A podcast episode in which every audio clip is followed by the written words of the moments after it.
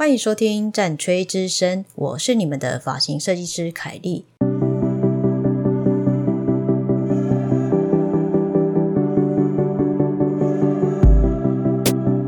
很高兴今天又来到可以跟大家聊聊分享的时间。今天凯莉想要用比较轻松的方式跟大家分享有关在疫情期间美发业受到什么样的一个冲击。其实，在疫情之下，最大的冲击就是业绩。这段期间，其实非常明显的感受就是人潮变少。因为其实做头发这件事情，并不是日常生活一定要做的这件事情。当面对这个疫情爆发的时候，大家其实就会尽量的减少不必要的社交。再来面对冲击最大的就是老板，因为他每个月再来就要缴店租、水电。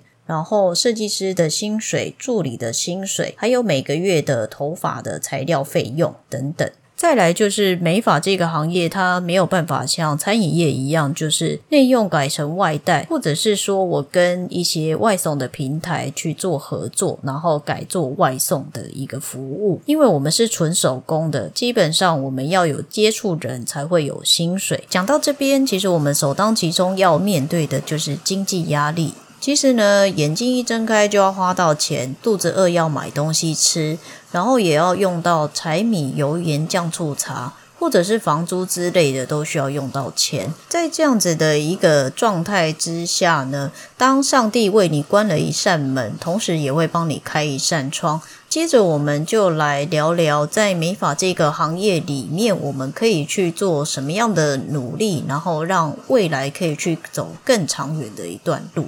在现在这个自媒体发达的时代，其实我们美法人可以透过自媒体，然后去做自我的行销。最好的方式就是拍影片，然后上传到 YouTube 或者是 FB 或者是 IG，跟大家分享你的手艺。除了拍影片之外呢，其实我们平常就可以用我们的手机去做客人的经营。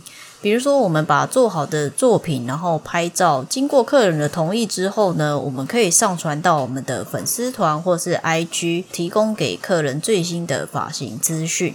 这两个方式呢，其实短时间内没有办法马上达到你想要的一个宣传目的，而是你要利用平常就是在店里没有事的时候，就要勤劳的去做经营跟耕耘的动作。以投资的方式来讲的话，其实我们在经营的就是所谓的复利。那前面这是一个社群经营的方式。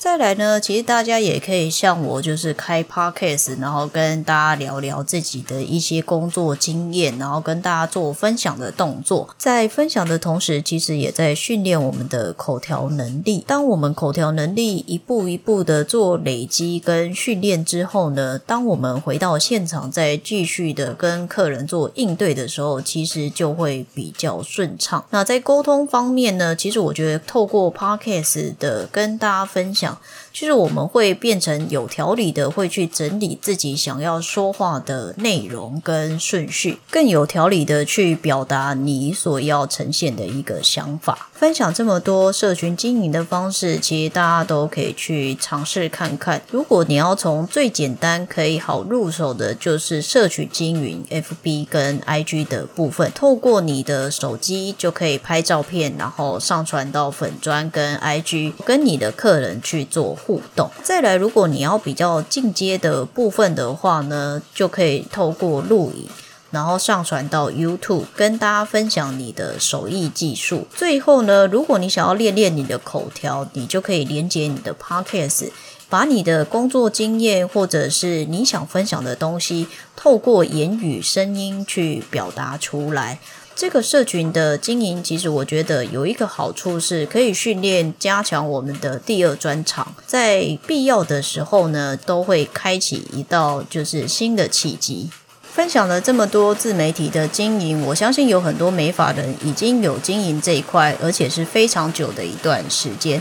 那如果说你是还没有开始经营的美法人呢，其实你可以试着尝试去做看看，或许能够得到不一样的意外效果。最后，希望台湾能够顺利的度过这个艰难的疫情。